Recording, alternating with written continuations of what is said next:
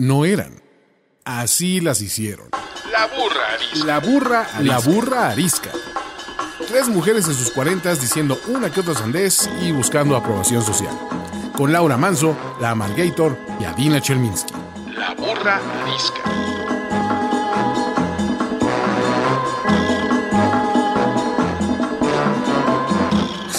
Yo empiezo con el... Hola, ¿cómo están? Ustedes perdonen, pero ya traigo la cabeza como atrofiada. Este es un programa más de La Burrarisca. Yo soy la Margator. Yo soy Adina Cholminsky. Y yo soy Laura Manso. Y hoy tenemos a un súper invitado, que, les, que no sé cómo presentarlo, les voy a dar varias pistas. Es amigo de mi mamá, es amigo de mi hija, es una superestrella en Instagram, es un súper ultra servidor público para quitarse el sombrero en este momento en la historia de México.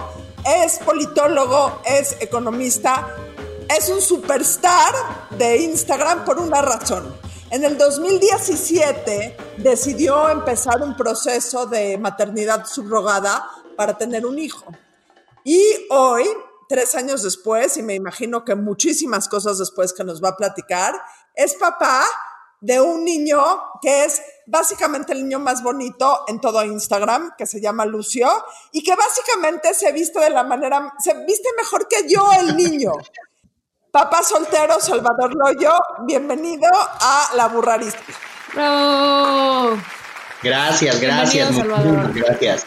La manera de empezar este programa, antes de que entremos en los temas de la paterni y maternidad, es con la pregunta incómoda, que como sabes es cualquier cosa, siempre y cuando tú también la vayas a contestar. Así es que venga. Ok, ok. Eh, mi pregunta incómoda, que yo creo que tendría que ver justo en por qué la cuenta se llama Papá Soltero, sería eh, si en alguna relación que has tenido en tu vida, o sea, alguna pareja o expareja que tienes, has tolerado o soportado alguna cosa, alguna actitud, alguna conducta, por el miedo a no quedarte sola o solo. Ok, mejor hacemos otra pregunta, si se puede.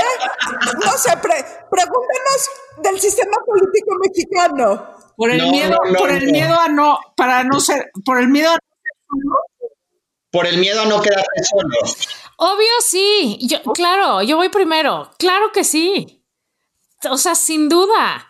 Yo creo que, yo creo que, porque sí, porque, y además creo que entre más serias son las relaciones y más hijos hay involucrados, más caes en ese riesgo de, de aceptar o de permitir cosas que no deberías porque dices, ¿cómo crees si me quedo sola que hay? O sea, es la razón número uno por la que tantas mujeres se quedan en relaciones tanto tiempo, ¿no? De abuso de cualquier forma. U hombres.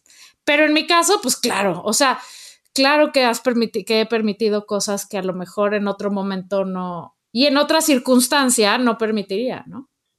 Yo te la voy a poner del otro lado. Yo 100% he, he permitido cosas y he hecho cosas también que la otra persona seguro no soporta. Por y supuesto. seguro a- acepta para no quedarse sin mi simpatiquísima presencia. Pero yo creo que de cierta manera, hasta cierto nivel, eh, es una de las partes que mantiene juntas a las parejas. O sea, sin hablar de casos de abuso y sin hablar de casos, o sea, en esta hastío cotidiano que caen con las que caemos las parejas que llevamos muchísimo tiempo de casadas, también esta parte de miedo a lo desconocido, a quedarte sola, en ciertos momentos es un poco el resistol que te mantiene juntos. Y ya cuando se resuelve la situación, eh, pues eh, las cosas empiezan a mejorar, pero lo veo como una inevitable realidad de las relaciones de largo plazo. 100%.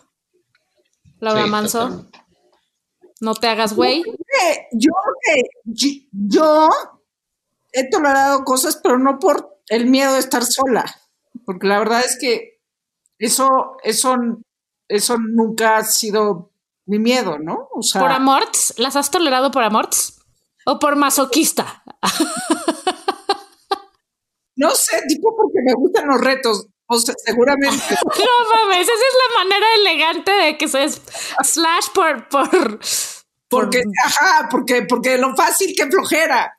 No, pero, pero exacto, pero no es, y creo que nunca ha sido por medio, o sea, como que siempre existe este discurso en mí de qué es no negociable en una relación, ¿no? Y entonces uno enlista A, B, C, muy valiente, pero cuando el momento se presenta, bueno, o sea, Exactamente. claro que te echas para atrás y dices, bueno, este, Lo que, re- lo que en realidad quiso decir, y he aceptado cosas que hace 10 años pude haber dicho, bueno, estoy aceptando cosas que hace 10 años, dos, hace dos años dije, no hay manera.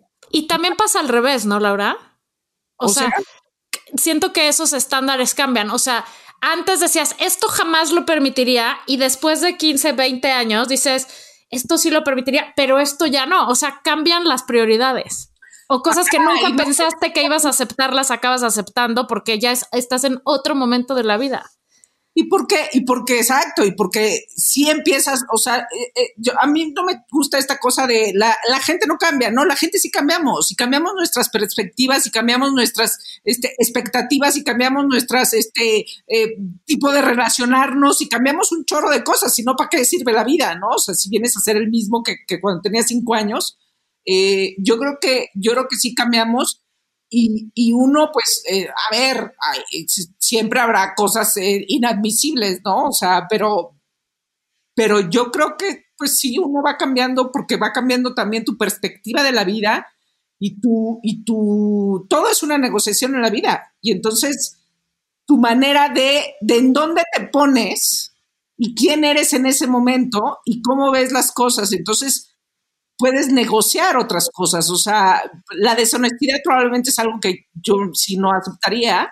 O sea, pero la respuesta es sí o no, Laura.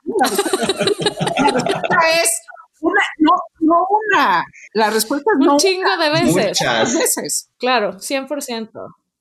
¿Tú, Salvador? Sí, 100% también. O sea, creo que creo que justo me encantó lo que decía Dina, que no tan solo las, las he soportado, que obviamente yo también las he hecho, y mucho este tema, ¿no? Que dicen de igual y muchas cosas que en algún momento soporté. Digo, obviamente hay como, como esto que mencionan, ¿no? De ah, una listita que es como innegociable y que no vas a brincar más allá, pero como muchas cosas, no sé, más bien como de temas que quizá no eres tan compatible con la otra persona, pero en ese momento estás muy clavado y entonces quieres pensar como, claro que sí, entonces lo dejo pasar y demás, y luego pasa el tiempo y dices, pues no, mejor neta no hubiera dejado eh, pasar este tipo de cosas. Y este tema también, no vas creciendo, vas cambiando, no necesariamente una relación, creo que cuando vas eh, cambiando, vas caminando por el mismo camino, puede ser que tomen caminos distintos y en ese momento como quizá cositas eh, o actitudes que antes pues sí podías pasar sin ningún problema, pues empiezan ya como a hacer mal ruido, pero sí, si, le- si me van a decir como a Laura si es sí o no, sí, obviamente sí, sí, sí, 100% y sí muchas veces por el miedo a estar solo, por supuesto, a este tema de, puta, ya llevo varios años en esta relación o ya tengo una rutina muy establecida en esto y si salgo de esto, pues ¿qué va a pasar? Entonces sí, sí, sí, sí, definitivamente. Oye, ¿y papá soltero realmente es papá porque nos consta, pero realmente es soltero? Es soltero, es soltero, sí, sí, sí. Sí, no, ya, ya no, no es solo una, no es solo una estrategia instagramera. Sí, sí, sí, sí, sí, sí, es soltero. De hecho, desde que nació Lucio, bueno, desde poquito antes, desde que empezó el embarazo, un tema formal con alguien no he salido. O sea, poquitito antes de que empezara el embarazo de Lucio, corté con mi último novio y desde ahí, papá soltero ha sido soltero. A ver, pero platícame, porque para los que hemos leído tu cuenta de Instagram, que es papá soltero con un doble O al final, nos damos cuenta que es algo que siempre, que siempre es algo que quisiste, que siempre estuvo en tu cabeza. Pero en el 2017 un día te levantaste y dijiste, ya es el momento, o, qué o sea, te vino una iluminación divina, o cómo empezaste y cómo fue el proceso. Te lo juro que sí, de hecho va a sonar como muy romántico el tema, pero fue justo en año nuevo de 2016 a 2017. O sea, ya sabes, onda, cuando están las uvas y todo el mundo está cantando mecano y en el abrazo y así. Como que dije, este es un Nos muy dicen, buen este momento. año voy a hacer ejercicio y tú dijiste, yo voy a tener un hijo. Ajá, bueno, no, no lo anuncié, pero mientras me comía las uvas, como que dije, En tu cabeza. Ese papá. voy a ser papá, voy a abrir un blog, vo- voy a... Eh, sí, y ahí dije como que me parece que es un buen momento eh, mío, o sea, como persona, un buen momento económico, como que sentí que los astros se habían alineado y que era un buen momento para empezar, pero sí fue un tema de brincar a lo desconocido muy cañón. O sea, no conocía a nadie que lo hubiera hecho. Siempre digo, bueno, conocía a Ricky Martin, obviamente, pero él no me conoce a mí. Yo qué más quisiera. O sea, sabía que había Todos gente que- aquí, todos aquí. Todos, no todos, te sí, preocupes. Sí, Sí, 100%. Todos Sí, o sea, queremos con Ricky- Martin, sí. Sí, sí, Ricky, si nos vas a escuchar, te amo. Pero así un caso cercano o ni siquiera cercano, pero no sé, eh, el amigo de tal persona o así que yo pudiera preguntar, no, no tenía el acceso a algo así y literal, terminaron las vacaciones de Año Nuevo, llegué a mi oficina y me puse a buscar en Google. O sea, como que empecé a buscar temas y eh, gestación subrogada, cómo funciona, y un pasito fue llevando al otro, al otro, al otro, pero sí fue así, o sea, fue un tema de revelación, de epifanía, de pum, este es el momento, y de ahí como que todas las cosas se fueron alineando y como que me fue llevando muy de la manita todo el proceso hasta que ya estábamos en el quirófano y ya estaba llorando Lucio, te lo juro, así. ¿Quieres decir que en tus horas de oficina las ocupaste para investigar? Sí, si mi jefe está viendo esto, No digan, no digan. con recurso de la oficina, con el internet de la oficina, imprimía los contratos con... ¡Ma! Pero fue, fue en mi hora de la comida, siempre, siempre, siempre. Oye, pero mira, o sea, tu proceso es un proceso, digamos, o sea, fue una decisión eh, tomada a propósito, pues, pero todo lo que acabas de describir sucede exactamente igual, aunque no tengas un proceso de, de ¿cómo se dice? Su- subrogación, ¿no? o sea, Subrogación, sí. Pues uno se avienta así de repente dice, pues ya, ¿no? Medio pendejo siempre, ¿no? Tengo una amiga que dice que para ser papá siempre hay que estar, o mamá, para decidir ser papá o mamá, y para casarse siempre hay que estar medio pendejo. Si lo piensas 100%, no te animas nunca. Claro, Probablemente tema- tú lo pensaste más que nosotros. Y te digo algo, aún así es un tema, eh, sí, de, de pendejez, o si no le quieres decir tan feo, pues de ingenuidad, ¿no? Porque por más que lo pensé y que me documenté y que yo me sentía el gurú de todos los libros de paternidad, nace y neta no tienes ni idea. Y ahora siempre que me preguntan, ¿y tendrías otro? ¿Y tendrías otro? O sea, claro que me hace toda la ilusión tener otro, pero ahora que sé la chinga que es, lo pensaría 30 mil veces más que como fue la primera vez, 100%. Así es. De hecho, ese es el título de este programa, La chinga de ser papá y mamá. Nadie te avisa, por más que hayas cuidado niños, hayas tenido hermanos, hayas, seas la más niñera, seas Miss, este, seas lo que quieras, ¿no?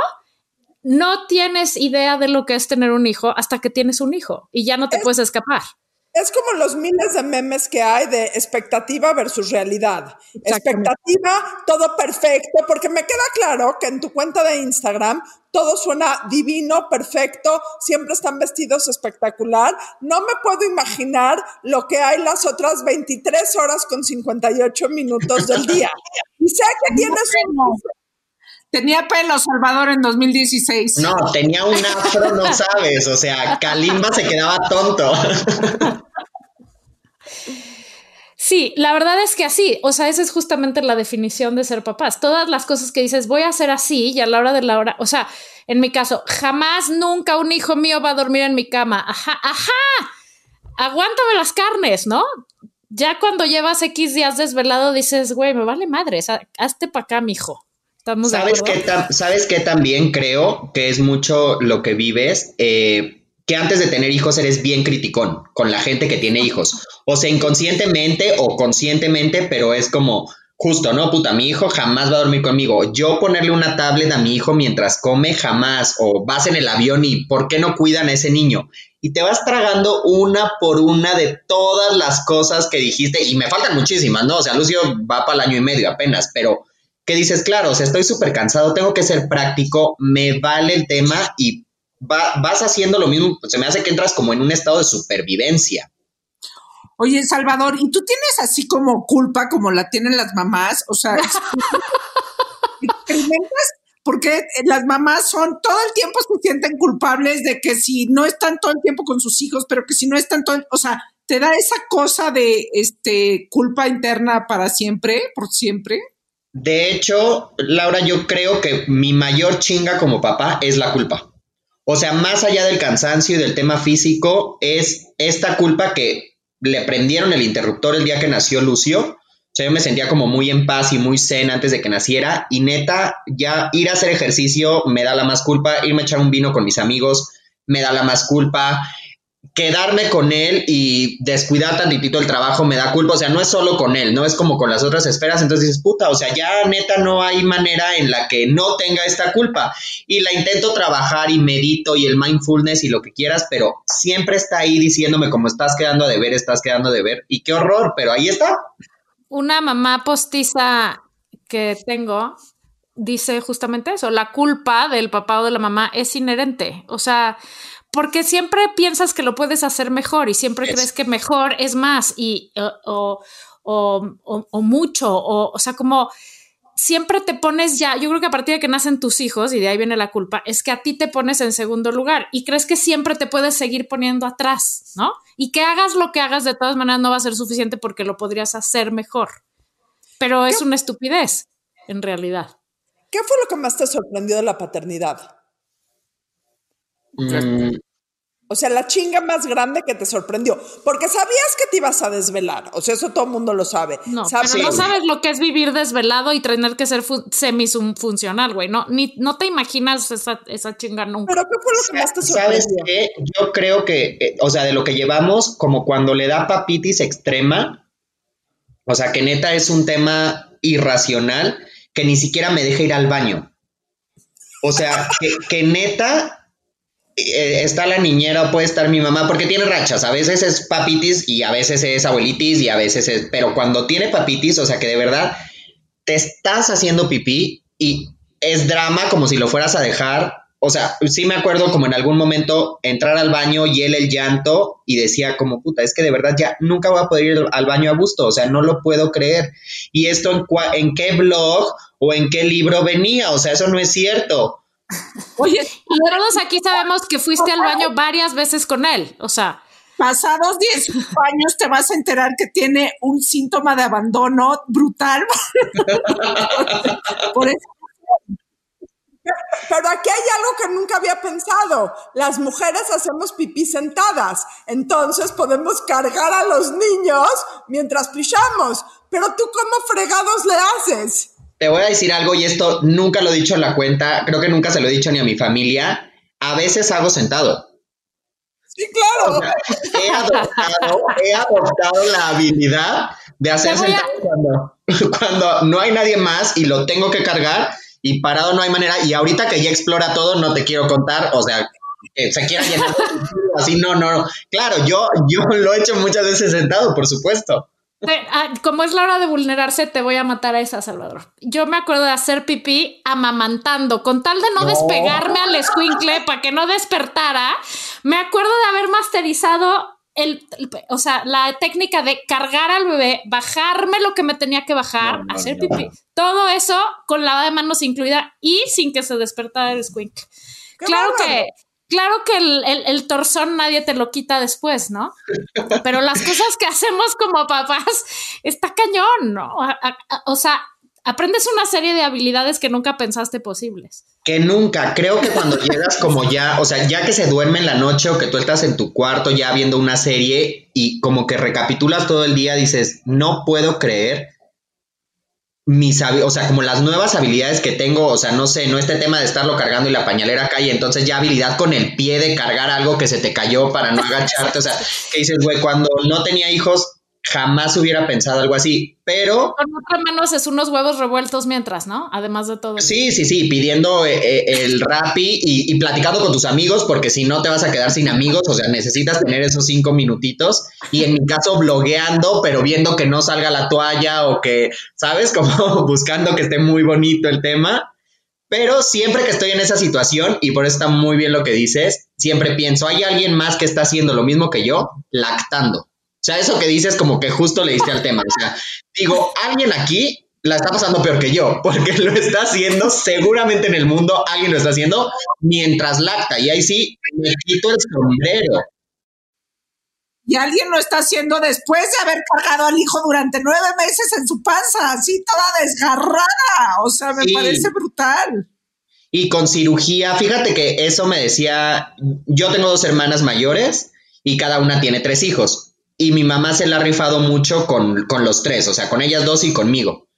Y yo le decía cuando nació Lucio, que se fue conmigo eh, cuando nació y a cuidarlo y demás, le decía, eh, se te ha hecho muy pesado, o sea, como que está muy pesado y me decía, fíjate que no tanto porque al final tú estás al 100. O sea, no es lo mismo que la otra persona que lo está cuidando está perfectamente a tus hermanas que acababan de parir, o sea, era cuidar a un bebé y cuidar a una persona que acaba de tener una cirugía, o sea, un desajuste hormonal impresionante, o sea, al final yo Eso estaba, te iba a decir. sí, yo estaba como un día antes, claro, con miedos, con temas, con lo que quieras, pero físicamente estaba exactamente igual que un día antes. Entonces ahí sí, o sea, muy- o- siempre he admirado profundamente a las mujeres, se me hace que son mil veces más chingonas que nosotros los hombres, pero justo en ese tema dije, no, neta, no sé cómo lo logran. Está muy cañón. Bueno, es que todas esas hormonas y todas esas cosas, o sea, la naturaleza es tan sabia que también te manda un trancazo de dopamina y un trancazo de valemadrina y un trancazo de oxitocina, o sea, muchas cosas para justamente navegar esa etapa terrorífica, pero es terrorífica, sin Oye, duda alguna. Salvador, ¿y qué, ¿y qué tienes? Algo que tengas como muy claro, como muy claro, como, como, a ver, siendo papá soltero, tú dices, quiero enseñarle esto a mi hijo Lucio, esto sí o sí, o sea, puede uno enseñarle muchas cosas, otras no, y otras, como dijimos al principio, irán cambiando la perspectiva y demás. Pero ¿qué sí quieres en la educación de este, de tu, este, papá soltero? El respeto y la empatía a la diversidad. O sea, esa es la base de mi educación con Lucio. O sea, que sepa que hay todos tipos de personas, todo tipo de familias. O sea, que este tema de... Que me parece que además esa generación quizá ya va a tener mucho más ese chip y un poco ya las que vienen abajo de la mía también lo tienen, pero que este tema gay, trans, bisexual, papá soltero, mamá soltera, tiene dos papás, tiene dos mamás, es indígena, está casado con un negro, está casado con una china, que ese tema se le escurra, o sea, que de verdad nunca le cause conflicto, que no tenga que aprender a que no le cause conflicto, sino que ya lo dé por sentado. El tema de la diversidad y la inclusión es como mi base que, que no es negociable en la educación con él, yo creo. Y, y, en el, y en el sentido de, es una pregunta muy banal, pero es esta, esta imagen de papá soltero, eh, entre la gente buga, es como, es lo más sexy un papá soltero, ¿no? O sea, como que te da ternura, te, te, enamoras de un papá soltero, pero entre la gente gay no sé si es esa misma imagen. O sea, los papás solteros entre gays, o sea, eso te da followers, eso te, ¿no? no deja followers, eso te da dates. Opciones, dates, sí. Sí, o sea, followers que, que me inviten a cenar. Eh, mucho menos, mucho menos que en el mundo buga. O sea, obviamente el tema con las mamás es rockstar. O sea, es güey, es lo máximo que un hombre esté hablando de los mismos temas que nosotras. Me queda claro que con los esposos me odian, porque muchas me escriben, ya le enseñé a mi esposo tu cuenta porque estaba acostado y le dije, si él puede, tú también puedes. Dije, puto, un día me van a madrear en el súper. Así de, deja de estarles dando tips a, a las mujeres. Entonces, con las mujeres es rockstar. Con los hombres heterosexuales, ya quitándose de broma, también ha funcionado muy bien, porque es un tema de a mí me daba penita hacerlo o como que no sentía si estaba bien o no, entonces como que empieza a fluir. Y con los gays son los dos opuestos, o sea, es como un tema de, puede ser como de, ah, sí, qué padre, pero bye, o sea, yo estoy en mi mood. Y fíjate que en temas de, de dates o gente que, que sí me quiere invitar a salir y así, sí, también ha funcionado, sí, no al nivel de, de las mujeres, pero sí, sí tiene su ondita, sí tiene, sí, sí me ha traído propuestas interesantes, o sea, otras que no tomaría en cuenta, pero sí alguna que otra que, que sí son buenos partidos y todo y que, que sí, sí, la neta sí. Oye, Salvador, y también para el otro lado, ¿no? También me imagino que hay una serie de prejuicios y de juicios y de opiniones que nadie chingados les pidió porque eres un papá, no nada más soltero, sino gay, güey. ¿Cómo te atreves, no? Eso, eso es tremendo, o sea, se siente tremendo porque hay mucha gente que dice, es que ya está súper abierto y ya. Yo creo que todavía hay una gran parte de la, del mundo que necesita darle el golpe a muchas maneras nuevas de ser lo que uno quiere hacer. ¿En eso te ha ido tremendo? Fíjate que en eso ha sido más bien una grata sorpresa. O sea, de creo que tendré como unas 10 experiencias en total, que me parece muy, muy poquito, o sea, de gente que ha tirado mucho hate, o sea, que ha mandado mensajes y que obviamente bloqueo en ese momento porque no me van a robar mi paz, pero que sí ha sido de eres un egoísta y cómo te atreves y pobre niño y así, pero muy, muy, muy poquita gente. Otro bloque que está padre, que es más bien como de no entiendo lo que estás haciendo, pero quiero entender sin juzgar. Entonces explícame cómo está la cosa y entonces ahí sí como que explico y demás y la gran mayoría de la gente es como de qué padre, digo, me queda claro que también son burbujas y al final, pues el blog no representa la realidad y es como nada más una muestra de lo que vivimos y al final incluso la Ciudad de México es una burbuja dentro del país en el que vivimos, pero sabes que incluso con generaciones eh, mucho mayores, o sea, tema de la generación de mi abuelita o cosas así, siento como que ya están mucho más relajados. Sí me ha tocado también en alguna reunión como que alguien en modo buena onda les dice como, ay, mira esto, y que yo le veo la cara a la gente y no le parece tan bien, ¿no? Como este tema Le, le, descuadra, no lo dice porque ahora ya es muy políticamente incorrecto decirlo y porque, pues ahora, no sé, ¿no? Como que mucha gente entiende y eso está muy bien, pero que eh, obviamente estás, estás eh, mal si eres homofóbico, no estás mal si eres homosexual, ¿no? Entonces lo entienden, pero no lo, no lo respetan en su interior. O sea, es como de no voy a hacer polémica, pero eh, no estoy de acuerdo. Y cuando le sumas el tema del papá, sí hay algunas personas que, que veo como que se están tragando su opinión y que no la dicen, pero sí han sido los menos. Ha sido una experiencia bien, bien grata. Qué bueno. Hubo algo que, que en el embarazo de Lucio dijiste nunca voy a hacer juro nunca voy a, y que hoy tienes que admitir que estás haciendo o que has hecho? Sí, muchísimas cosas, muchísimas, muchísimas. Eh, el tema de la dormida, o sea, sí decía, los tres meses lo voy a pasar a, a su cuarto y, o sea, ya está el cuarto precioso y él feliz y yo feliz, me tragué mis palabras. En tema de alimentación, que era de no, por supuesto que lo voy a hacer todo de acuerdo al libro y no tendría por qué salir mal y claro que dos, tres veces ahora que está en los berrinches esté en una paleta y al ratito nos vemos, también me he tragado mis palabras.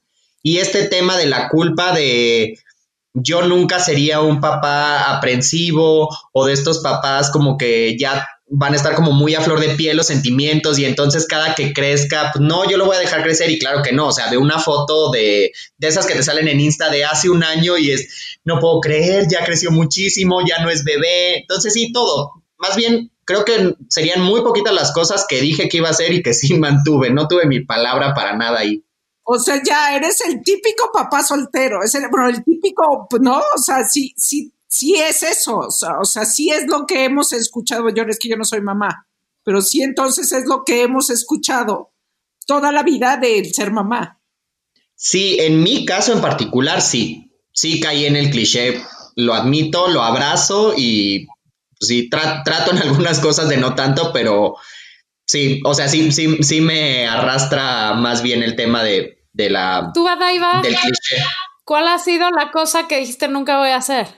Todas, o sea, todas. Iban a ser súper bien alimentados, eh, iban a traer el pelo súper bien cortado siempre, siempre iban a estar muy combinaditos. Y la más así es que siempre me iban a hacer caso y yo iba a hacer valer mi palabra.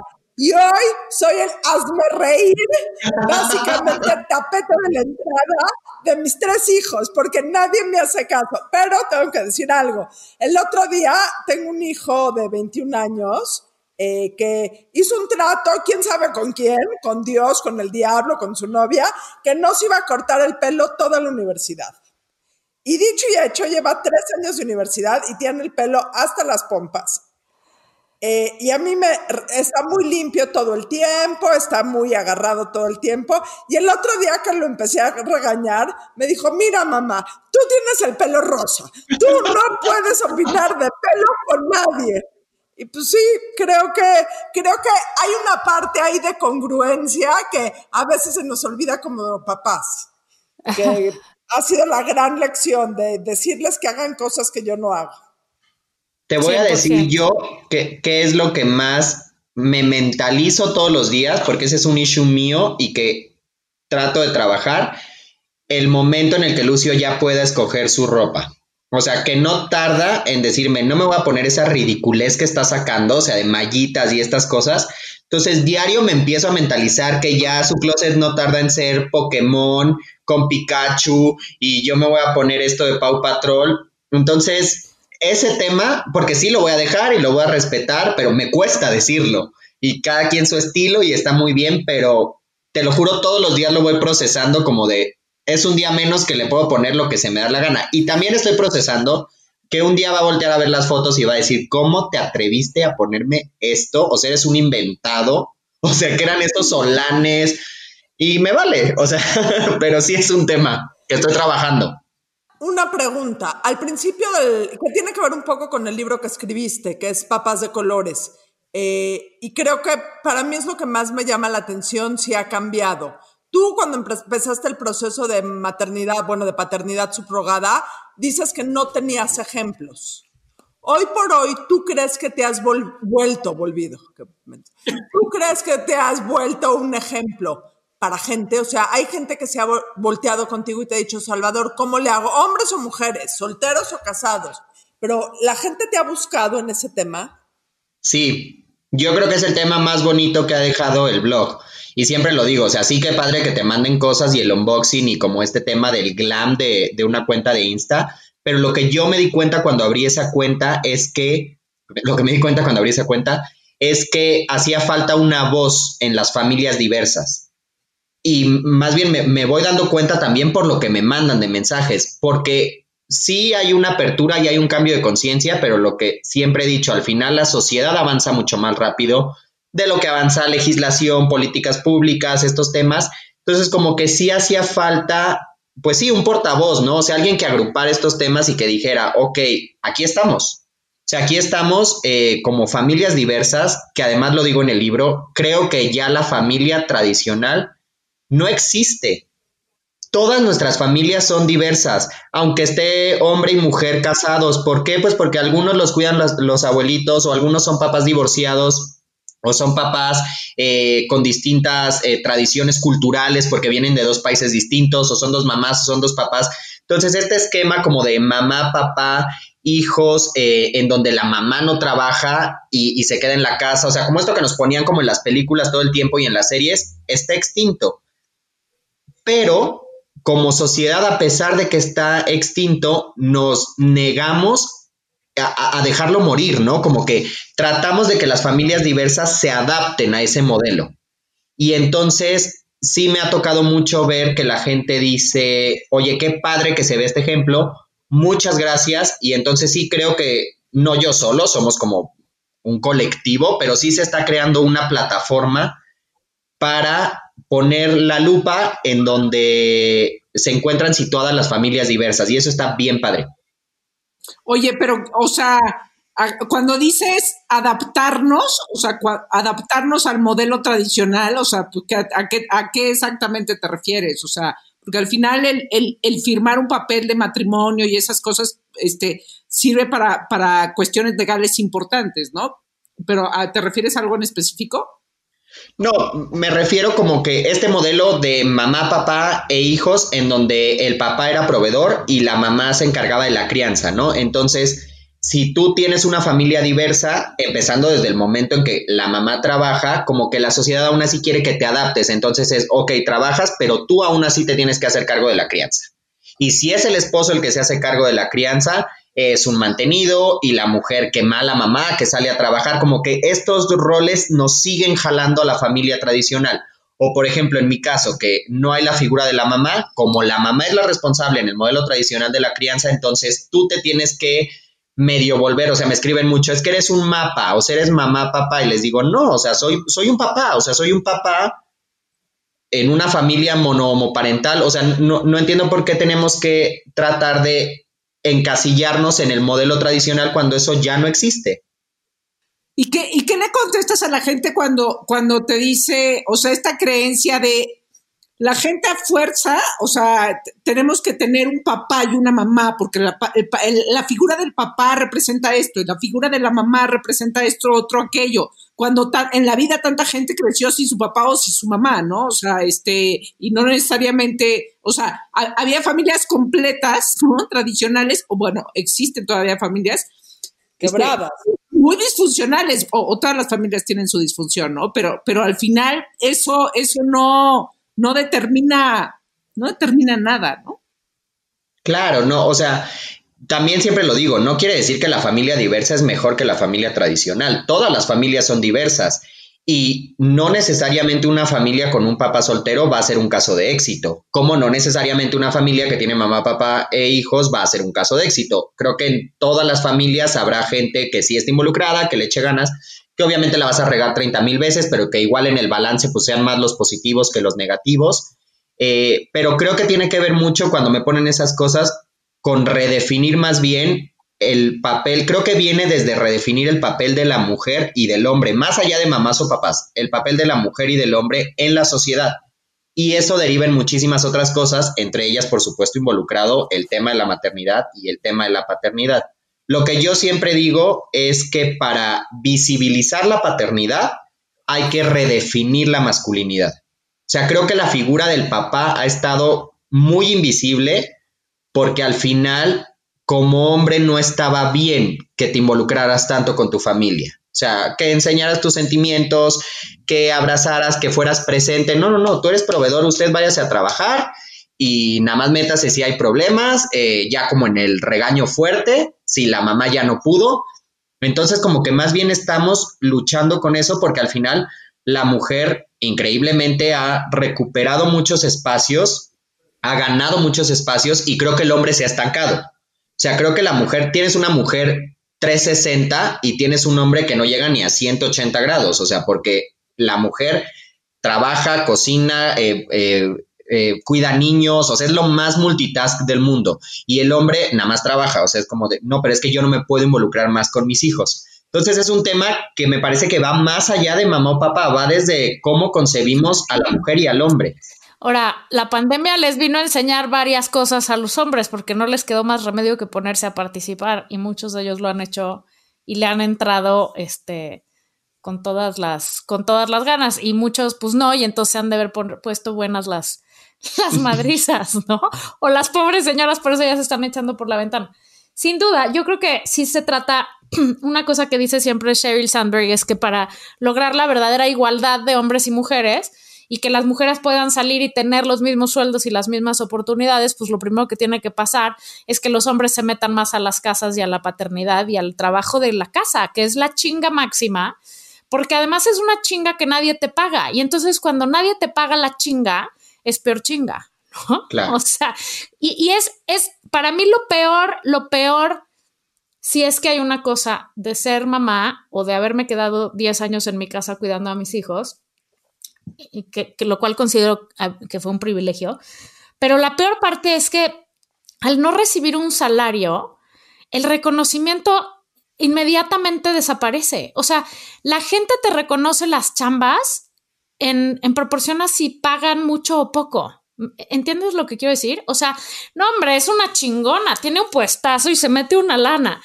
Pues, güey, perdón, pero todas las mamás que están en su casa y no reciben ni un peso, también son unas chingonas. Y, diez veces más, porque más trabajan 24 horas, 7 días a la semana y no reciben un peso, ¿no? Y, luego te azotan las puertas, te escupen la comida, ya ni hablemos de te hacen pipí encima y esas cosas tan preciosas de los bebés. O sea, es, la, es el trabajo más cañón del mundo, eh, empezando porque no está retribuido. O sea, las mamás deberíamos de tener un sueldo, yo, yo pienso. pienso que el Estado debería de dar un sueldo a las mamás en el momento que nace, bueno, o a los papás, en el momento que nacen los hijos, porque es un trabajo muy cañón formar personas, ¿no? Pero además, por ley, este, vaya, hay países más avanzados, pero ¿cuántos días le da- les dan a los hombres en México por ley? Creo que cinco días, ¿no? Cinco. ¿Y qué hiciste ahí? ¿Qué hiciste ahí, Salvador? ¿O, o cómo fue tu negociación? Mira, número uno, mi jefe es súper buena onda. O sea, e- es joven, es papá, entonces como que entiende esta dinámica, es un papá involucrado, entonces entiende esta dinámica. Me dijo, tú tómate el tiempo que vayas a necesitar y vemos administrativamente cómo lo regularizamos. Y administrativamente lo que funcionó fue que sí había jurisprudencia de otros países de que no importaba que fuera el papá si era el cuidador primario. O sea, si se demostraba que no había otra figura que lo fuera a cuidar, entonces yo podía acceder al mismo tiempo que tiene una mujer. Que también es un, perdón, pero que también es una mierda en este país. Claro. Porque son tres meses que se supone que tienes que tomar la mitad primero y la mitad después. Un mes y medio dejar a tu bebé y largarte a trabajar todo el día, perdón, o sea, no has dormido, las hormonas las traes de la fregada, este, si te hicieron una cesárea, básicamente no puedes ni estornudar. Eh, o sea, un mes y medio es nada para dejar a un bebé. Y aunque hay muchas que hacen al revés y logran hacer algo para tomarse los tres meses después, sigue siendo nada. O sea, en eso estamos atrasadísimos, ¿no? Es como en Suecia y en Dinamarca y así tienes, puedes escoger un año tú sola o un año el papá solo o seis meses y seis meses. 100% pagado, ¿eh? Eso es la definición del primer mundo para mí. Y sabes que está padrísimo en lo que ellos ya han entendido, que sea la familia quien decida quién se va a quedar, porque desde ahí imponen los roles de género. O sea, aquí en. México es hombre cinco días porque yo como Estado entiendo que tú sales a trabajar, mujer tres meses porque tuviste a tu hijo, te friegas, te quedas en tu casa. Entonces no existe la decisión como familia de decir, oye, a ver, espérate, yo como mujer gano más o yo soy la que trabaja, entonces yo voy a tomar dos meses porque sí tuve una cirugía, lo que sea, pero después el otro mes lo va a tomar mi esposo porque él es un papá que se queda en casa. No, eso no existe, es, ok, usted es hombre, usted va para este camino, usted es mujer, usted va para este camino. Y en esos países es, ustedes decidan, tú es. distribuye ese tiempo como tú quieras, yo no te voy a imponer a nivel familiar cómo te distribuyen las responsabilidades. Claro, pero gobierno, pero, pero patriarcado, pues Exacto. mata todo, ¿no? Pero justamente esas son las leyes que se deberían de estar promoviendo. Que, que, que los papás, este, es la única manera de hacerlo. Es la única manera de hacerlo. Porque además la ganancia de eso a largo plazo en la sociedad es enorme, porque los hijos de papás que y mamás que están vinculados, o sea, que no están abandonados en una guardería, y no digo porque las guarderías son una mierda, pero lo que quiero decir es, no hay nada que sustituya nunca el vínculo con el papá o con la mamá. Y si puedes tener uno garantizado o dos, pues eso hace que sean personas más seguras de ellas mismas, más contenidas, con mucho mejor autoestima, con mucha mejor capacidad de, de enfrentar la vida, de resolver, de, o sea, es un, a largo plazo para una sociedad, lo mejor que puedes hacer es pensar en que sean niños que estén crecidos por sus papás, no dejados en cuidados de otro, que a ver, las otras personas que entran como cuidadores secundarios pueden ser igual de valiosas y pueden tener un vínculo fantástico, ¿no? Ahí están todas las abuelas y probablemente tías o nanas o lo que sea, pero nunca nada va a ser igual al papá y a la mamá. O sea, la seguridad que te da tu papá y tu mamá cerca de ti mientras creces no se compara con nada. Entonces, en un país con tanto pedo social, pues sería una de las cosas más importantes a empezar a pensar, ¿no?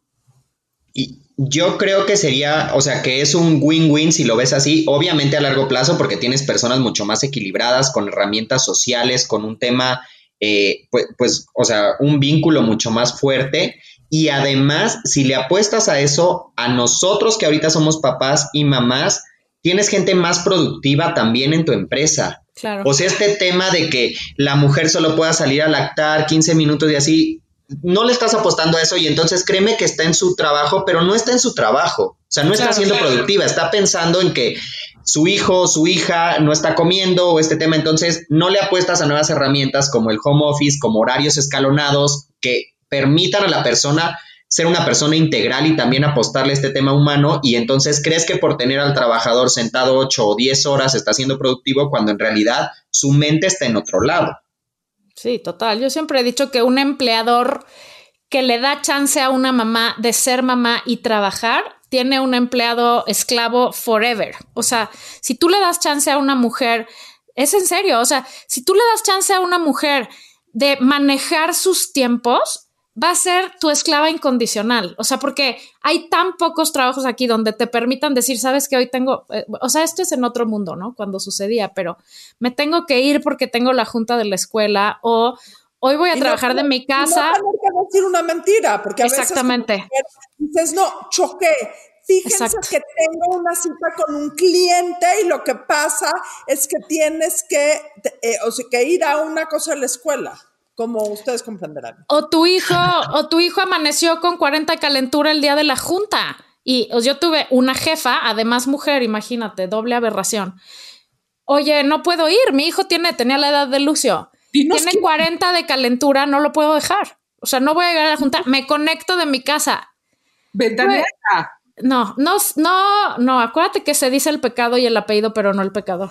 Este, no, y la respuesta fue, güey, no le puedes dar un mejoral, además, güey, obvio no era mamá y no tenía ni idea de qué había de medicinas, pero no le puedes dar un mejoral y dejarlo con tu muchacha. Y le dije, pues, ¿cómo ves que no, güey? O sea, ¿cómo crees que lo voy a dejar así? No se puede, era un bebé además, ¿no? El mejoral dejó de existir en los 70. 100%, 100%, pero era, era, era el grado de empatía que ella tenía y de conocimiento de lo que es ser mamá.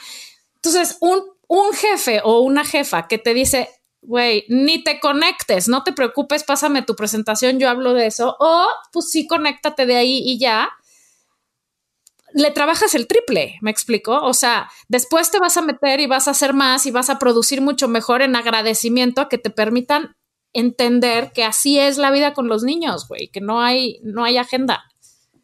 Yo soy ese ejemplo, yo soy ese ejemplo. O sea, yo tengo ese jefe y siempre digo que es una de las cosas en la que soy más afortunado, en que me ha permitido a mí manejar mis tiempos, porque ahí está otro tema el mundo de los niños no es compatible en, horarios con el mundo de trabajo. O sea, con nada, tú no le puedes decir. Con nada. Ajá, empezar.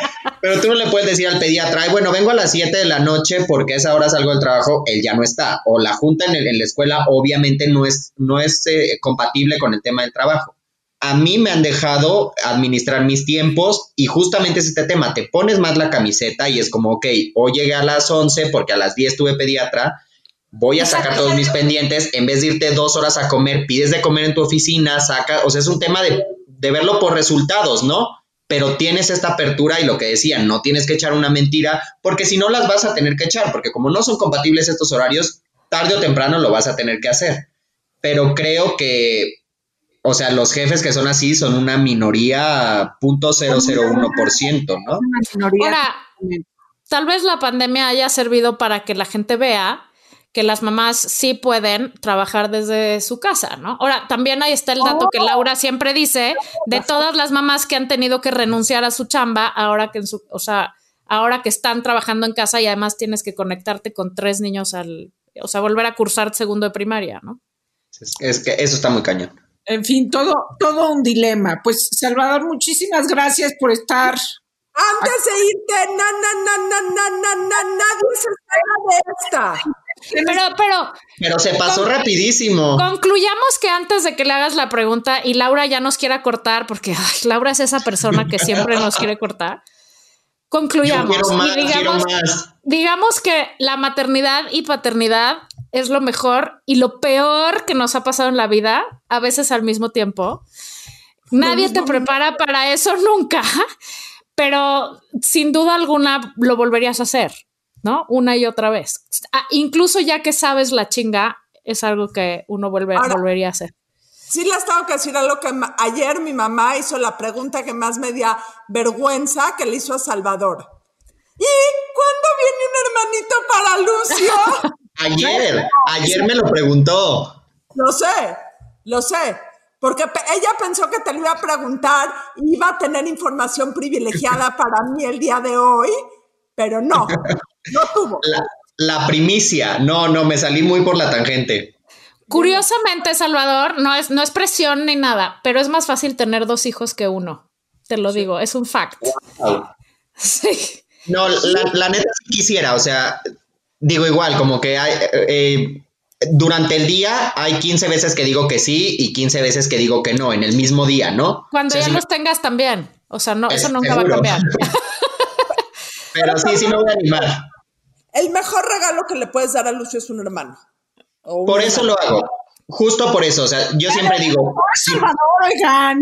Sí, no, no es presión, ¿eh? No, no, No, no, no, pressure. Pero yo siempre digo eso, o sea, digo, si por mí fuera, yo estoy perfectamente feliz y encantado con Lucio y ni siquiera la ilusión de la niña ni nada. Pero por él, más teniendo solo un papá, o sea, siendo una familia de dos, se me hace que esté hermoso que tenga un hermano o una hermana. Yo tengo hermanas y te odias, te puedes jalar el pelo cuando tenía, porque cuando era niño sí tenía. Y, y sabes que ahí está, ¿no? O sea, te amas, son tus amigos por siempre, entonces, pues sí, sí. Sí, pero no sé cuándo, eso sí, no sé. A ver, y ahora sí No hay presión. Nada más antes, antes de que tenga 15, porque si no, ya luego qué hueva. O No, así ya. ya. te lo cuida, como tú quieras. No. Anyway.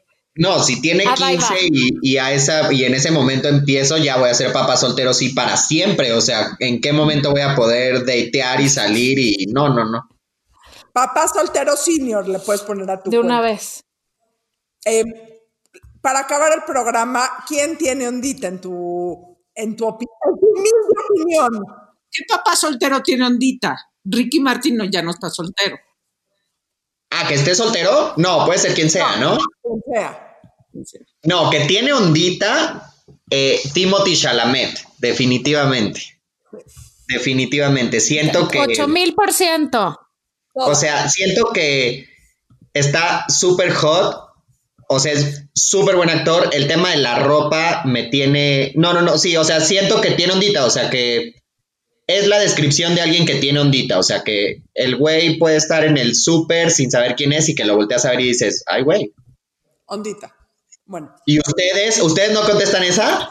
No, esa la contestamos tú, la contestas tú, porque a mí básicamente el 90% del mundo se me hace que tiene ondita. Porque ¿quién tiene ondita y entonces así, este, si no se haría eterno el programa. Pero, ¿ya habían dicho a él o no? ¿Alguien? Timoteo en algún momento, ¿no? En algún momento. En algún momento sí. Por eso hay que hacer el twist de qué papá soltero tiene ondita. ¿Qué papá soltero tiene ondita? Es que no conozco tantos papás solteros. Nos No, conformamos con Timote. Sí, eh, sé que hay un papá soltero en Perú que también es pelón, porque me lo mandaron una vez como en mundos paralelos, que está muy guapo, pero la verdad no sé cómo se llama, y tiene cuates, porque no, no sé si... sa- Perú, si nos estás escuchando, por favor, comunícate con nosotros. Oye, ya tendría tres hijos, ya puedo salir también de ese tema. Porque les voy a decir algo muy rápido. Cuando Lucio, cuando implantaron a Lucio, implantaron dos, o sea, pudieron ser cuates. Ah, que ahora wow. digo que gracias Dios que no pasó, no sé qué hubiera hecho con mi vida. Pues Salvador, muchísimas gracias por estar con nosotros. Eh, fue un verdadero placer. Tus redes sociales. Redes sociales es nada más Instagram, arroba papá soltero con doble O al final. Ahí compartimos toda nuestra vida diaria de una familia diversa. Pero gracias a ustedes, de verdad se me pasó rapidísimo. Está muy bueno el chisme con ustedes. La próxima vez me voy a servir un vinito porque esto era agua, ¿eh? Gracias. A todos, bye. Adiós. Hasta la próxima. Esto fue La Burra Arisca. La burra arisca. La burra, arisca. arisca. Tres mujeres en sus cuarentas diciendo una que otra sandez y buscando aprobación social. Con Laura Manso, La Amargator y Adina Chelminsky. Una producción de Antonio Sempere para finísimos.com. La burra arisca.